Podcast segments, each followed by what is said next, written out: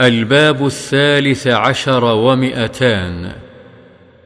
باب استحباب قيام رمضان وهو التراويح.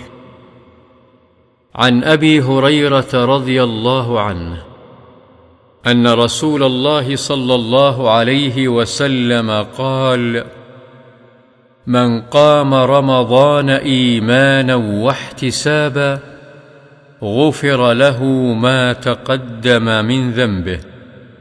متفق عليه.